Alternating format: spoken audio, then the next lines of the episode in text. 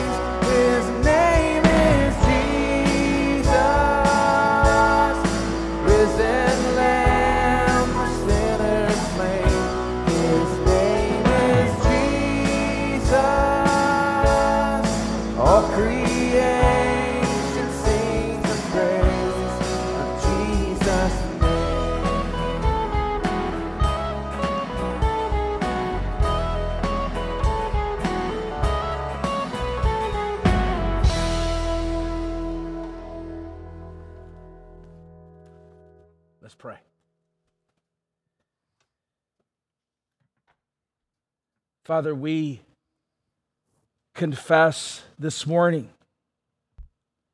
that our Lord Jesus Christ indeed is the risen Christ for sinners slain. And that's how we can approach you. That's why we would approach you. Because our Savior came and underwent the miseries of this life, the wrath of a holy God, the cursed death of a cross, and was buried in a borrowed tomb for a time, but was raised from the grave for our justification, that we might have our sins forgiven, that we might be pardoned, that we might have a righteousness not our own, credited, imputed to us.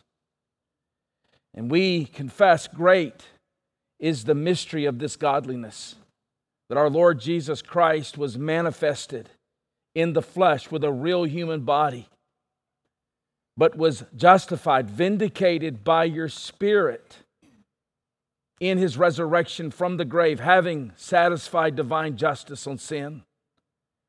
He was seen by angels and he was proclaimed among the nations, believed on in the world, taken up in glory. And Lord, because of that proclamation to the nations, we are gathered this morning across the world to proclaim a Christ crucified, raised from the grave, that we might be called the children of God.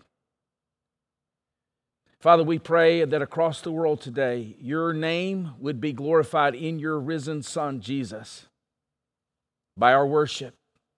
We pray that your people across the world would be edified and built up in their faith as they magnify your glory and beauty and sufficiency in the face of your Son, Jesus, and by your Spirit. But I also pray that, Lord, those who are eavesdropping on worship services across the world who do not yet know the Lord Jesus Christ, we pray today they could behold the risen Lamb for sinners slain, and that they would repent of their sins and trust in Him. And we ask these things today, Lord, in the name of our risen Christ, our Lord Jesus Christ. Amen.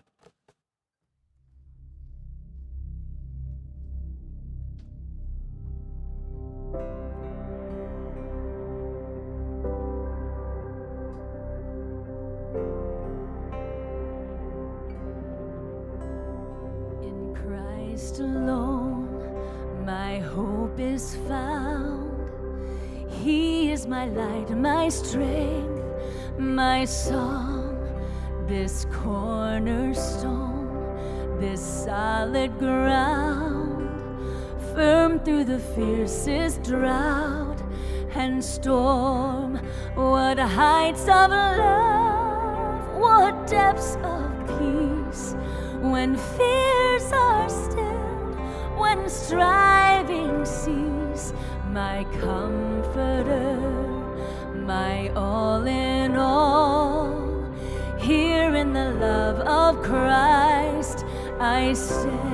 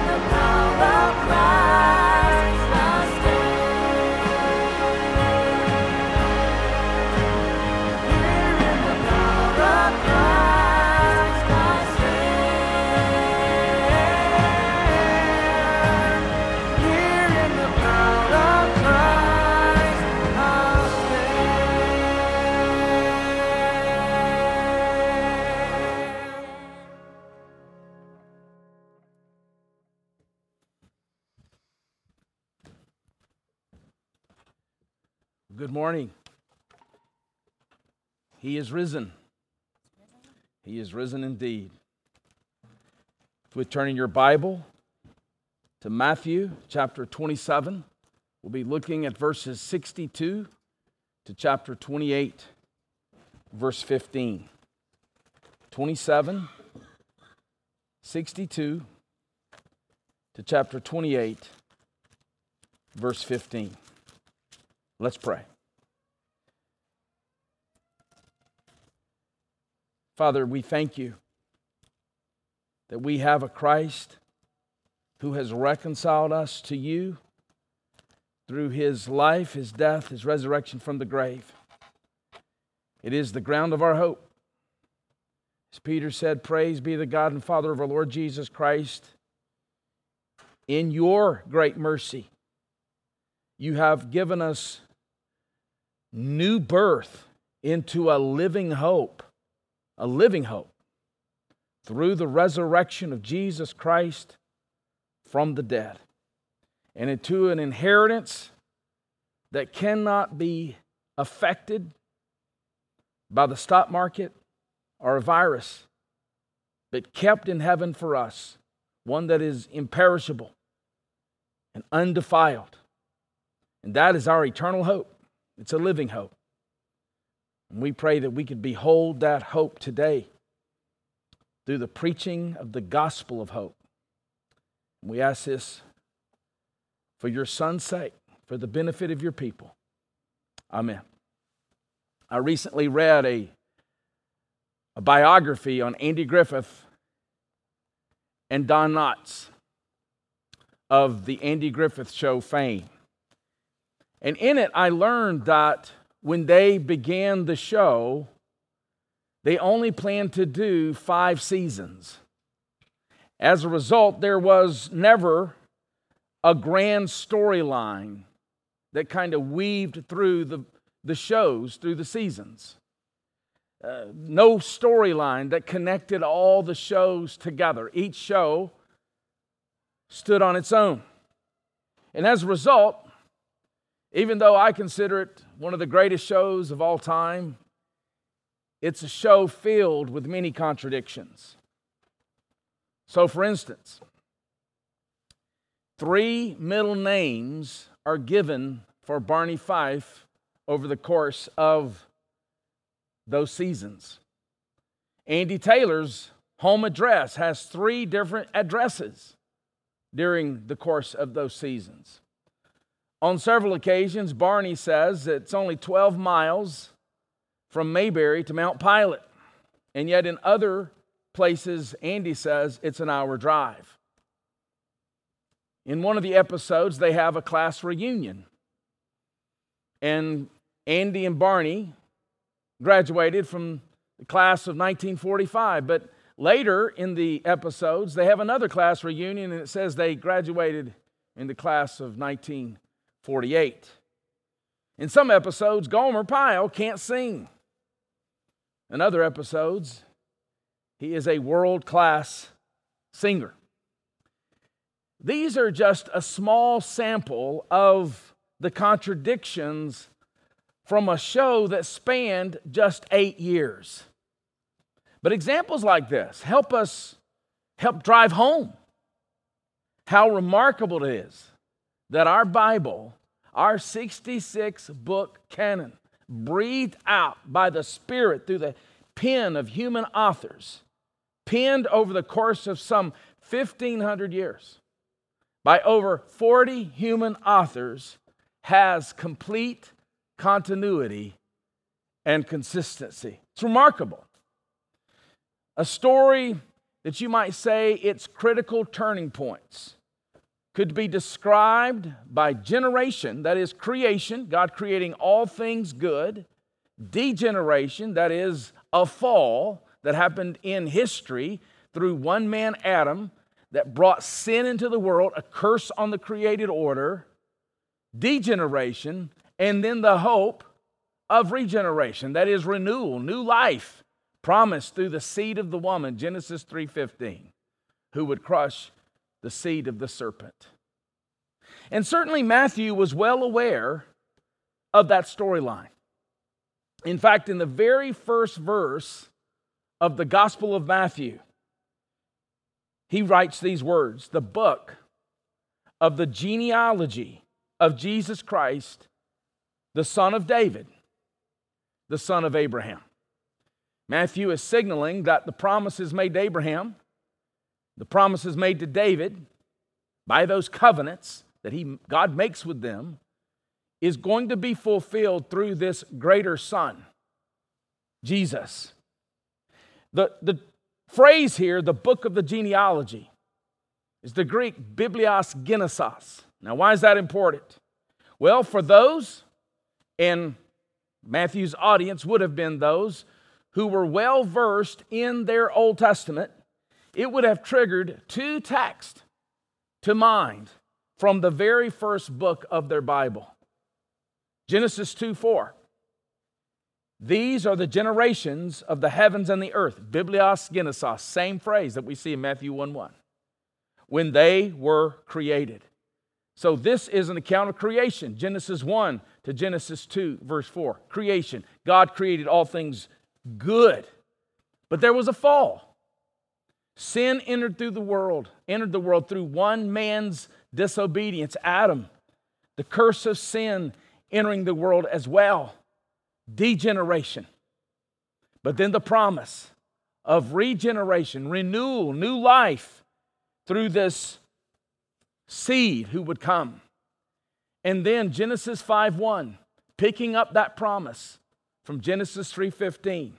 This is the book of the generations of Adam, Biblios Genesis. The same phrase found in Genesis 2 4 that refers to creation, the same phrase found in Matthew 5 verse 1 which refers to Christ.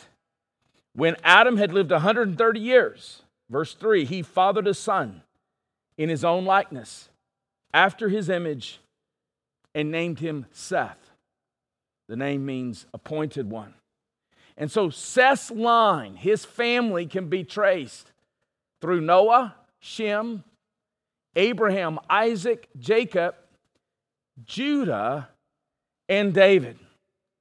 Matthew is saying that in Jesus Christ, we have that new beginning promised and initiated in the Son, Seth.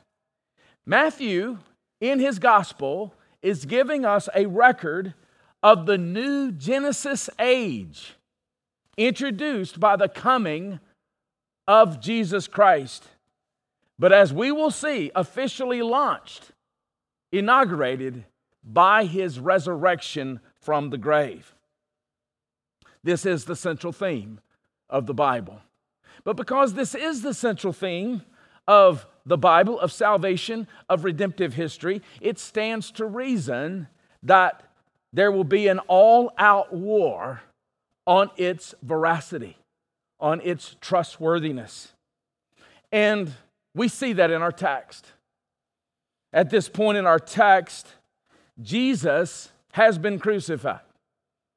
Maybe you are a first time listener to a gospel sermon. In the crucifixion of Jesus Christ, Jesus bears the sin of those who would trust in him. And he satisfies God's wrath on that sin. This has been accomplished. Jesus was on the cross and said, It is finished. That's what he was referring to. And so he has died. He's been buried. Joseph of, Arimathea asked Pilate, we know this from Matthew 27, for Jesus' body, and he laid it in his own new tomb, and then he rolled a great stone to the entrance of the tomb. And this has set the religious leaders off. So we begin our passage looking at this paranoid plan that they formulate for damage control. And yet, they don't even realize what has happened when they begin to formulate this plan. Notice with me in verse 62. The next day, that is, after the day of preparation. So the day of preparation was Friday. It was a day to prepare for their most holy day, which was the Sabbath. So this is Friday, the next day, that is after the day of preparation, which is the Sabbath. The chief priest and the Pharisees gathered before Pilate. So on this Sabbath, this Saturday, as we know it, there was a meeting with the religious leaders and Pilate, who weren't necessarily friends of each other, but they had a common enemy, you could say. And they are filled with worry, they are filled with paranoia. And notice in verse 63 and they said, Sir, we remember how that impostor said, while he was still alive, after three days, I will rise. Remarkably, the religious leaders are still pursuing Jesus even after his death. But six times in Matthew, and we know at least one of those times, Matthew 12, this prediction was said in front of these religious leaders, but six times Jesus foretold his death and his resurrection from the grave on the third day. Now, his disciples had seemed to consistently misunderstand what Jesus was saying when he predicted his death and his resurrection from the grave. That's what's ironic about this passage. Ironically, Jesus' enemies seem to know exactly what he was saying. And it speaks to the reliability of this account that Matthew himself, one of the 12 disciples, reveals here that the opponents take Jesus' words about Jesus' resurrection more seriously than the disciples did. After all, where are the disciples at this point? They have fled the scene. But these religious leaders assumed that the disciples did understand. These leaders, I do not believe, anticipated a resurrection. And they see Jesus here, they call him an impostor. But they feared that the 12 would attempt to stage a mock resurrection by stealing his body from the tomb. But in so doing, they overestimate the disciples. But their biggest error was in underestimating the Lord Jesus Christ. Now, there have been so, so many attempts to explain away the resurrection. It stands to reason. I mean, that is the ground of our hope. Many, many people were crucified on a Roman cross through the, the centuries, some 10,000, some historians say. But there's only one who bore the sins of God's people and, were, and was raised from the grave. And so it stands to reason there's going to be a spiritual warfare directed at that doctrine. And there have been so many attempts to explain away the resurrection. But the fact that there are so many explanations reveal that the skeptics do not have an answer for the resurrection. One contemporary skeptic that I think it bears to point out because he is the darling of secular media at this time of the year and these secular documentaries that try to speak about the, the historical Jesus is the liberal New Testament scholar, and I use the word scholar loosely here, John Dominic Crossan. John Dominic Crossan asserts that Jesus was crucified, then buried in a shallow grave with a bunch of other criminals. In time, some wild dogs ate his body. And here's what he says But as for his body, those who cared, that is, those who cared about Jesus, did not know where it was, and those who knew where it was did not care. That's so far from what the Bible says about the account. In other words, Crossan recognizes he knows nothing about what happened to Jesus' body. And yet, for some reason, every year at Easter, he's the authority on Jesus. Well, Matthew did not know Crossan, obviously. And unless Crossan repents of his sins and trusts in Christ at his age 86 very soon, Matthew will never know him. But Matthew did know that skeptics would arise through the ages and deny the resurrection of Jesus Christ. And this future martyr, and that's what Matthew was, a man who would be willing to die for what he believed about the resurrected Christ. This future martyr gives us the true story of what really happened. And he explicitly addresses the lie here that says Jesus' disciples stole his body. And that is an insane theory. For one thing, the disciples were not of the mindset to pull this off, they had abandoned Jesus. Now, again, that speaks to the veracity of the story. I mean, this is one of the disciples writing the story, and, and he, he's not painting himself or his friends in a very positive light, but they had abandoned Jesus out of fear. Secondly, professional guards were appointed at that tomb, men trained for this one thing. The disciples were not trained in military warfare, they couldn't have pulled that off. And third, if the disciples did steal the body, then 10 of the 12 would end up dying for that lie. Who would do that? One of the 12 would be exiled, John. And related to this final point, what transformed these cowards? The cowards we read about in Matthew 27 into the bold witnesses of Christ that we read about in the book of Acts. It can only be explained by one thing they beheld the risen Christ. There's a statement that I've been aware of for some time by Chuck Colson, who was Richard Nixon's hatchet man, if you will, during the Watergate scandal, the early 70s. Of course, he was gloriously converted while in prison. He was born again, as his autobiography tells us.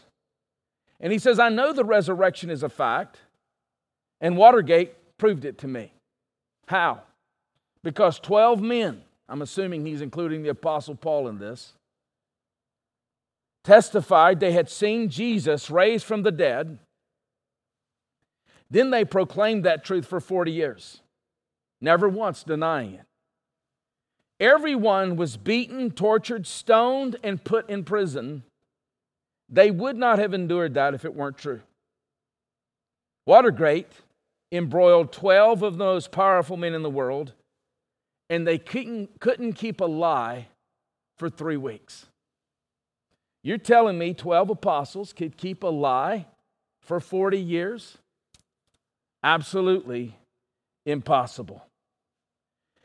The reality is, is that if the disciples knew that the resurrection was a sham, what could possibly be their motive? Was it a financial motive? No. They received nothing but beatings, lose the loss of their livelihood because of their preaching of this resurrection. There was no money in the message. How about their reputation? Were they just trying to promote their reputation, brand building, building a platform? No, they lost their reputation in their religion of Judaism. They lost their reputation in their culture. They, many of them lost their reputation with their own families. Most of them lost their very lives. But the disciples would give their lives away for that message because they knew that Jesus had been raised. They knew what these religious leaders should have learned and believed in time. But these leaders' hearts were too hardened. It's the problem with many in the world today The problem is not a lack of evidence, the problem is a hardened heart towards the authority of God in His Son Jesus Christ. And that's evidenced by how this passage begins and how it ends. Notice what it says in verse 64. Therefore, order the tomb to be made secure. I want you to see that word secure. It's found three times in verses 64 and 60 to 66. Therefore, order the tomb to be made secure until the third day, lest his disciples go and steal him away and tell the people he has risen from the dead. And the last fraud will be worse than the first. They're convinced that this is all a fraud. Pilate said to them, You have a guard of soldiers, trained men for this. Go make it as secure as you can. Again, the second word, secure. So they went and made the tomb secure by sealing the stone and setting a guard. This is an example of false security. We should all be aware of what false security can do given the times in which we're living especially for those of us in the West. We have felt so secure because of our medical science advances. We felt so secure because of the stock market and, and a stable workforce. We have felt secure because of all of these things that now are being taken away. This is false security. But in securing the tomb, they did more than they knew, much more than they knew.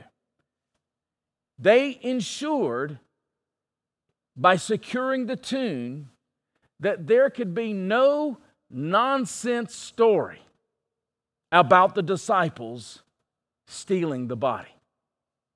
In other words, their precautions, God was going to turn on their head. Their precautions would reinforce the truth of Jesus' resurrection from the grave. We'll see that later. So we've seen this paranoid plan formulated. Most importantly, about this passage, we see a glorious plan fulfilled. That brings us to chapter 28.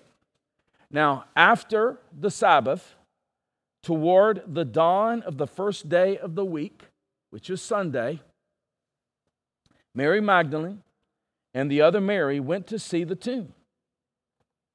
And behold, now we're going to see that word behold, or the word see, a synonym, same word in the original language, four times in this passage. Jesus, Matthew wants us to behold, all right? And behold, there was a great earthquake, for an angel of the Lord descended from heaven and came and rolled back the stone and sat on it. Mark's uh, account tells us they were wondering how they were going to deal with the stone. Well, God dealt with it. And so instead of the stone being an impediment, uh, it becomes a chair for the, the angel. His appearance was like lightning and his clothing white as snow. And for fear of him, the guards trembled and became like dead men. All four Gospels, Matthew, Mark, Luke, and John, tell us that women were the first who discovered the empty tomb. As Matthew will reveal to us, that the resur- resurrected Christ also first appeared to women. Now, why is this important? Well, first and foremost, it shows us God's esteem for women in a world that marginalized women, in a world and a time that sinfully marginalized women. In fact, a woman's testimony would not hold up in court. The Gospels begin with the shepherds praising the baby Jesus, the shepherd's testimony would not show up in court, and the women's witness would not stand in court either. And even into the second century, uh, for instance, there was a, a Greek philosopher named Celsus who was an enemy to Christianity. And in one of his writings, here's his argument Christianity can't be true because the written accounts of the resurrection are based on the testimony of women. Do you see the implications here? Remarkable implications. If the gospel writers were making up these stories to spearhead their movement, they would have never written women into the story as the first eyewitnesses of our Lord Jesus Christ and his empty tomb. But the reason they do is because that's what happened. The Gospels are telling us what happened. And when these women arrived, they found that the stone had rolled away, a massive stone caused by an angel of the Lord who descended from heaven and an earthquake occurring as the angel descends from heaven. That he rolled the stone away, though, of course, was not so that Jesus could get out of the grave. All right? But so that the women might get into the tomb and see that it was empty. And this horrified the guards. Everything about it. It says they became like dead men. They became like dead men because they saw an angel using a stone that was intended to, to seal the tomb. They, they saw him sitting on the stone like it was a, a chair. They became like dead men because the one they were paid to guard is missing. Everything about this horrified the guards. But the angel's business was not with the guards, The angel's business was with the women. Verse 5 But the angel said to the women, Do not be afraid, for I know that you seek Jesus who was crucified. He is not here, for he has risen. As he said, I love that. As he said, Come see the place where he lay. So the resurrection of Jesus Christ proves that he was and is all that he claimed to be as our great prophet, priest, and king. As our king, he defeated all of his and our enemies sin, death, and the devil by his cross and his resurrection from the grave. As our priest, he offered himself the perfect sacrifice to God to satisfy divine justice, to reconcile us to God. And as our pre- prophet, he prophesied that he would die, be crucified, and be raised from the grave on the third day. And there are four commands, four imperatives in verses 6 and 7 that are critical here. The first we see in verse 6 Come and see. Notice, he is not here, for he is risen. Come see the place where he lay. Charles Haddon Spurgeon, the great 19th century preacher in London, England, preached an entire sermon on this one verse. And he offered, I believe, some very helpful insights from this, this grave, this tomb that bear repeating. First of all, this tomb speaks to the condescension of Jesus. Now, what do we mean by condescension? The going low of the eternal Son of God. He was a man, he is a man, but he wasn't a man for whom death was natural. He never sinned. He fulfilled all righteousness. He obeyed God. Every word, deed, thought, or action was an obedience to God. He loved the Lord his God with his heart, mind, soul, and strength, and his neighbor as himself. He fulfilled all righteousness for those of us who are unrighteous. Death was not natural to this man. This was the eternal Son of God who took on human flesh, and yet he died. And we are to behold this. That verb, behold, is a, an important verb in this passage. We are to behold the glory, we are to marvel the glory of this beautiful Savior who would be willing to go to a borrowed tomb that we might have the forgiveness of sins. Second thing that we can learn from this tomb is the horror of sin. It was our sin that put him there as the prophet Isaiah prophesied some 750 years earlier. He was pierced for our transgressions, he was crushed for our iniquities. Our sin was imputed to him. God crushed him for our sin as our substitute. Third, that tomb reminds us all we too will die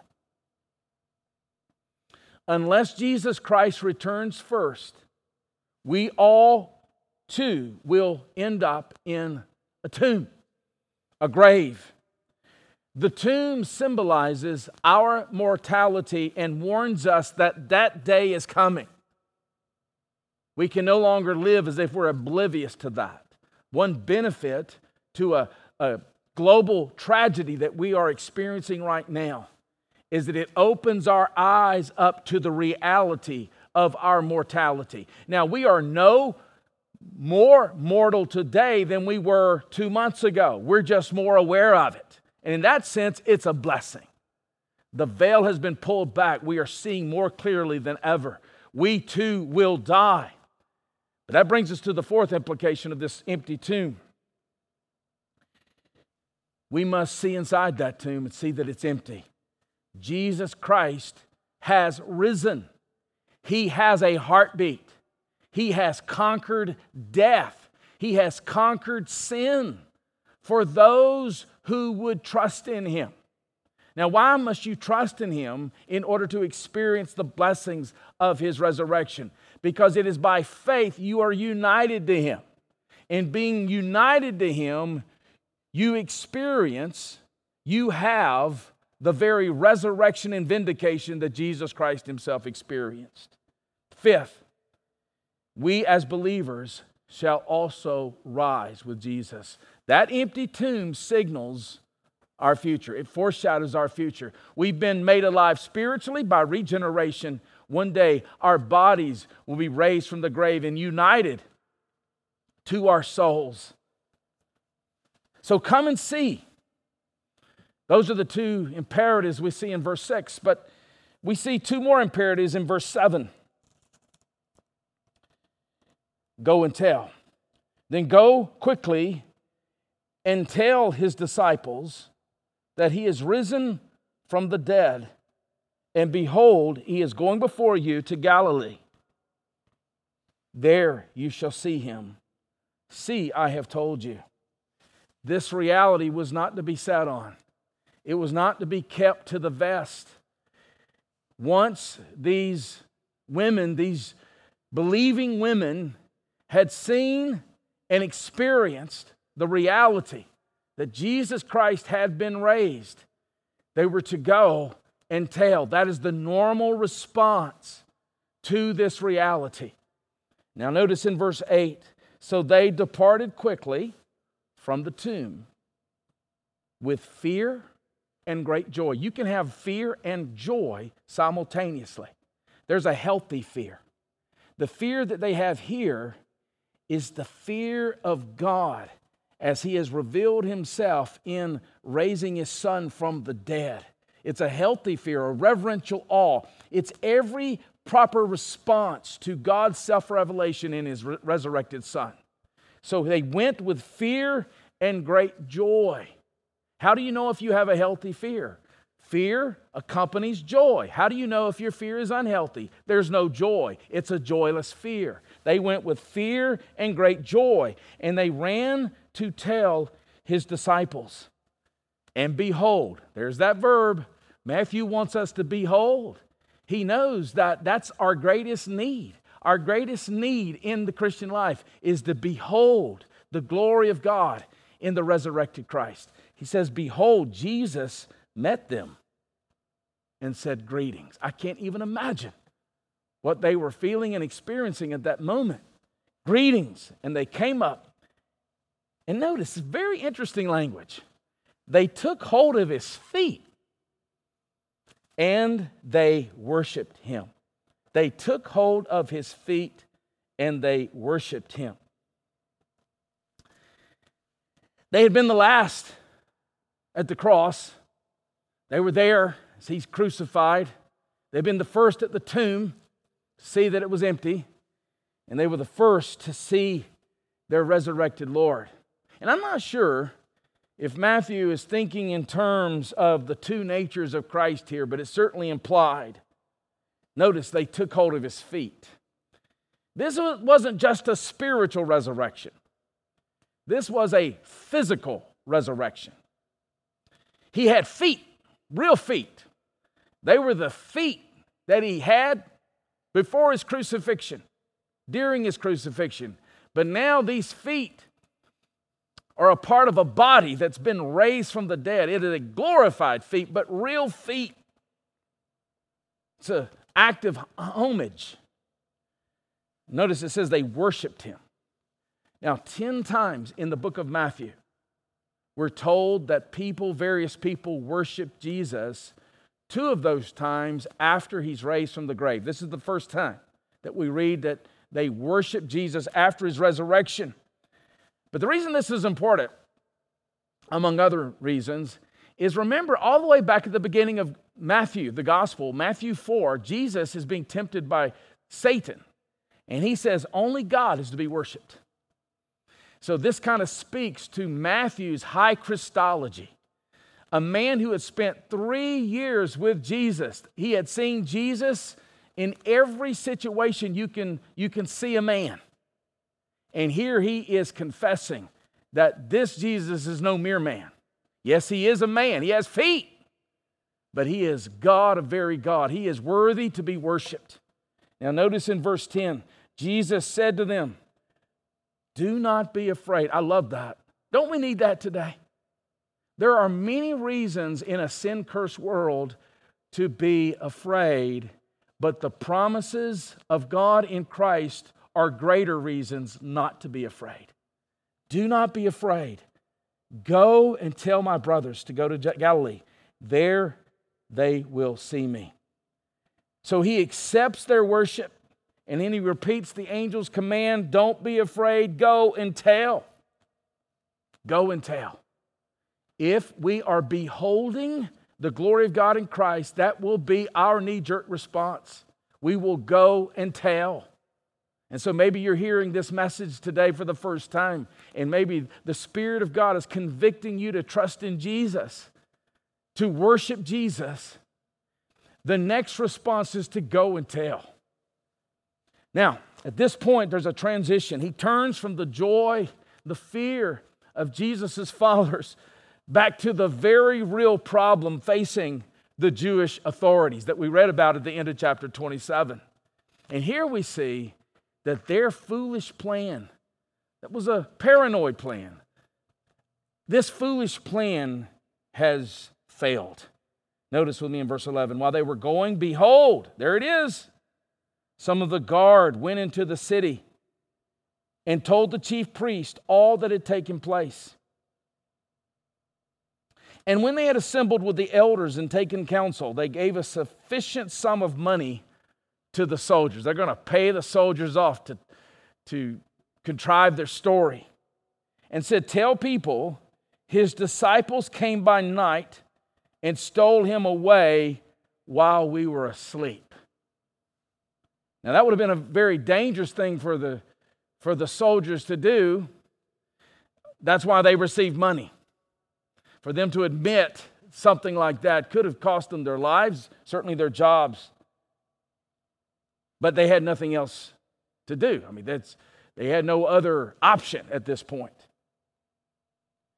And if this comes to the governor's ears, we will satisfy him. Don't worry about him and keep you out of trouble.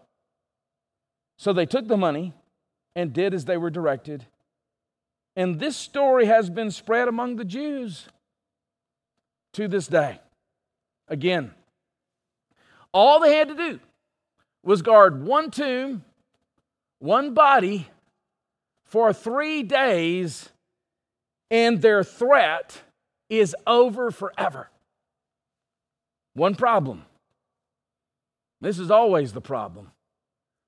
For sinners and skeptics, God intervened. He broke in.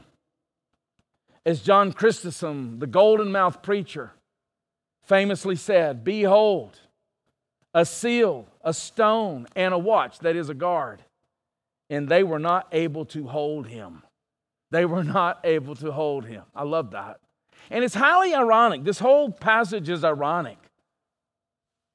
They seek to cover up the resurrection by advancing the very story they had all wanted to prevent when they appointed the guards there in the first place.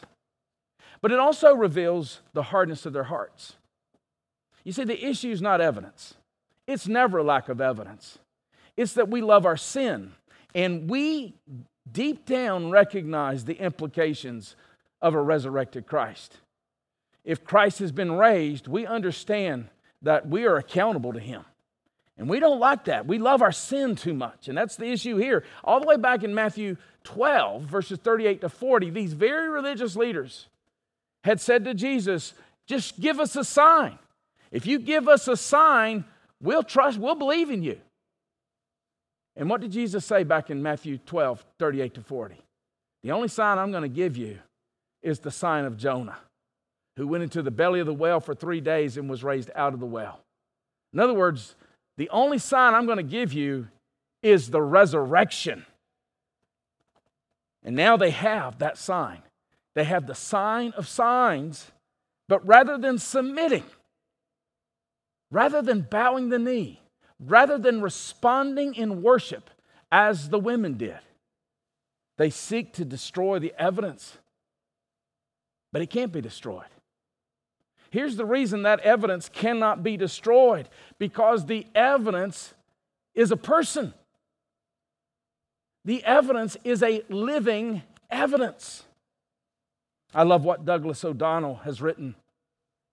The resurrection of Jesus Christ is being preached every Sunday in Caracas, in Cairo, Moscow, and Madrid, Dakar and Dublin, Buenos Aires and Baghdad, Santiago de Cuba and Seoul, Melbourne in Montreal, Bangalore and Belgrade, Reno and Rio de Janeiro.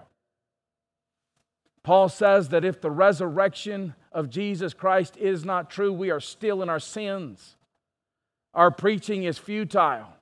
Let us eat, drink, and be merry. This is your best life now. For tomorrow you die in your sins. But if it is true, and Paul says it is, indeed, he writes in 1 Corinthians 15 20, in fact, Christ has been raised from the dead the first fruits of those who have fallen asleep. And if it is true, the implications are massive. Absolutely massive. Because Jesus Christ, having raised from the grave, has reversed the curse on a fallen humanity who will trust in him. He has reversed the curse on the created order that we will see consummated when he returns.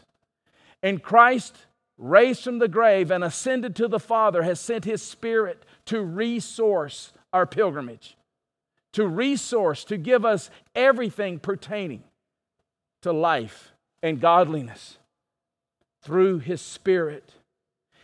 He comes to bear, in other words, as our resurrected and ascended Christ with his covenantal presence his sovereignty and power and his authority in our lives and in our situations, no matter what they may be, even if it's a quarantined life for a time. So, when it comes to your besetting sin, Jesus is risen. Do you have a troublesome marriage? Jesus is risen. Is there a person in your life that you find very difficult to love? Jesus is risen. Do you have a lost loved one that you grieve over their eternal destiny? Jesus is risen. How about the worries and the anxieties that the whole world is experiencing right now? Maybe you're struggling with loneliness. We were made for community. God Himself, the triune God, is a, is a communal God, perfect community, Father, Son, and Holy Spirit. And so there's a sense in which loneliness bears witness to the reality that you are the image of God. Are you struggling with loneliness? Are you struggling with depression that comes from being isolated? Jesus is risen. The Lamb of God who takes away the sins of the world has risen. And the resurrection is the great, great evidence and proof that Jesus is and was and is who he claimed to be.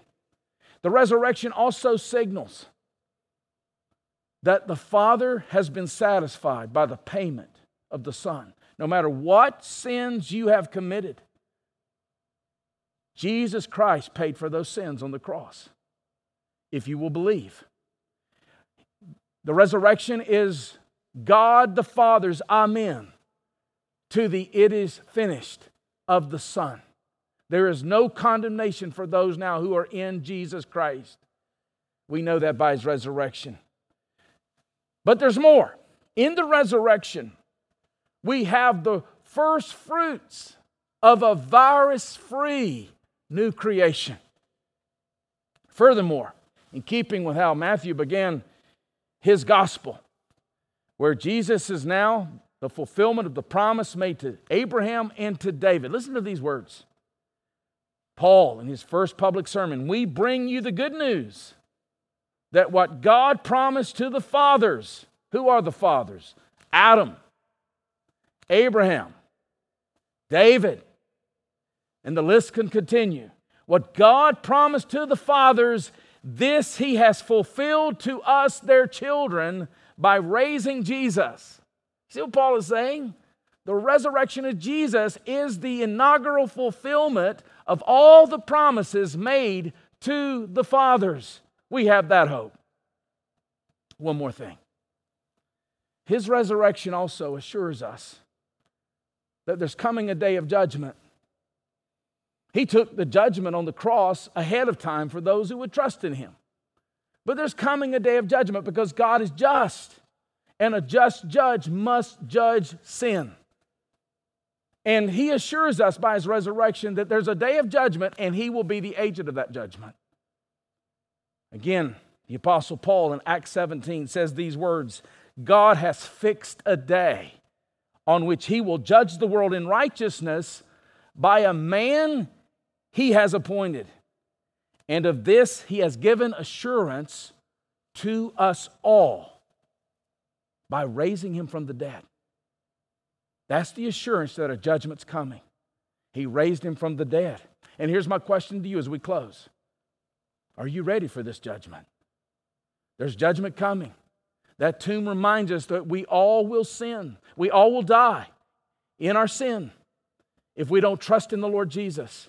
Are you ready for that judgment? And here's the good news of Easter, the good news of Resurrection Sunday. You can be. You can be. All you have to do is humble yourself. Jesus has humbled himself that he might save a people. Now you must humble yourself and confess I'm a sinner. I, am messed up. And, and I deserve judgment. I deserve the justice of God. I deserve the wrath of God. But I now see, I now behold that God has made provision for my judgment in the Son who took the judgment and was raised from the grave that I might have the forgiveness of sins. If you will trust in Jesus today, the Bible says your sins will be forgiven and you can avert judgment. That's the good news of the gospel. Indeed, Christ is risen. Let's pray. Father, thank you that we have a risen Christ who is in the world today, reigning and ruling by His Spirit. May that gospel incite faith, hope, and love in your people across the world, a greater fervency and may that gospel come to bear on those who do not know Jesus. And may today be the day of salvation. We ask this in His name. Amen.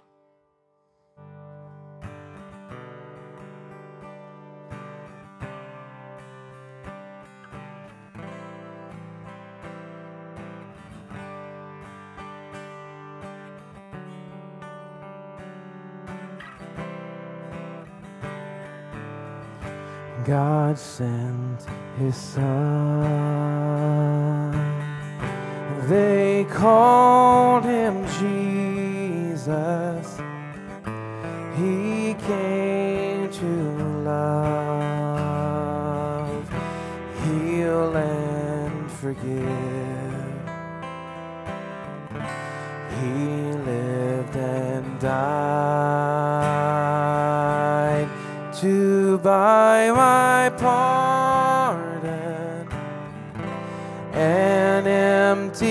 Grave is there to prove my Savior lives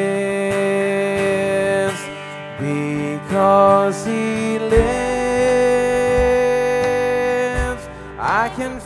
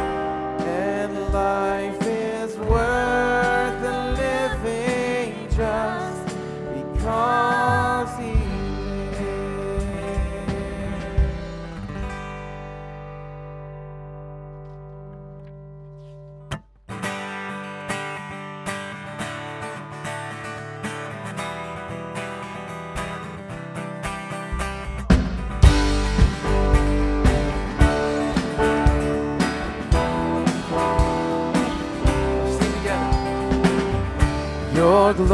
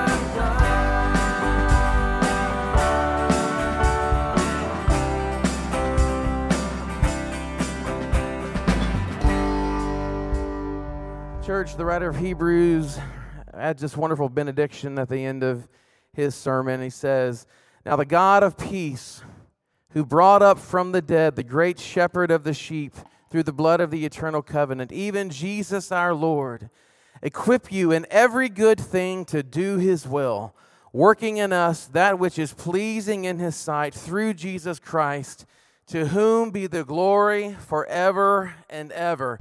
Amen. Church, thanks be to God. He is risen. He is risen indeed.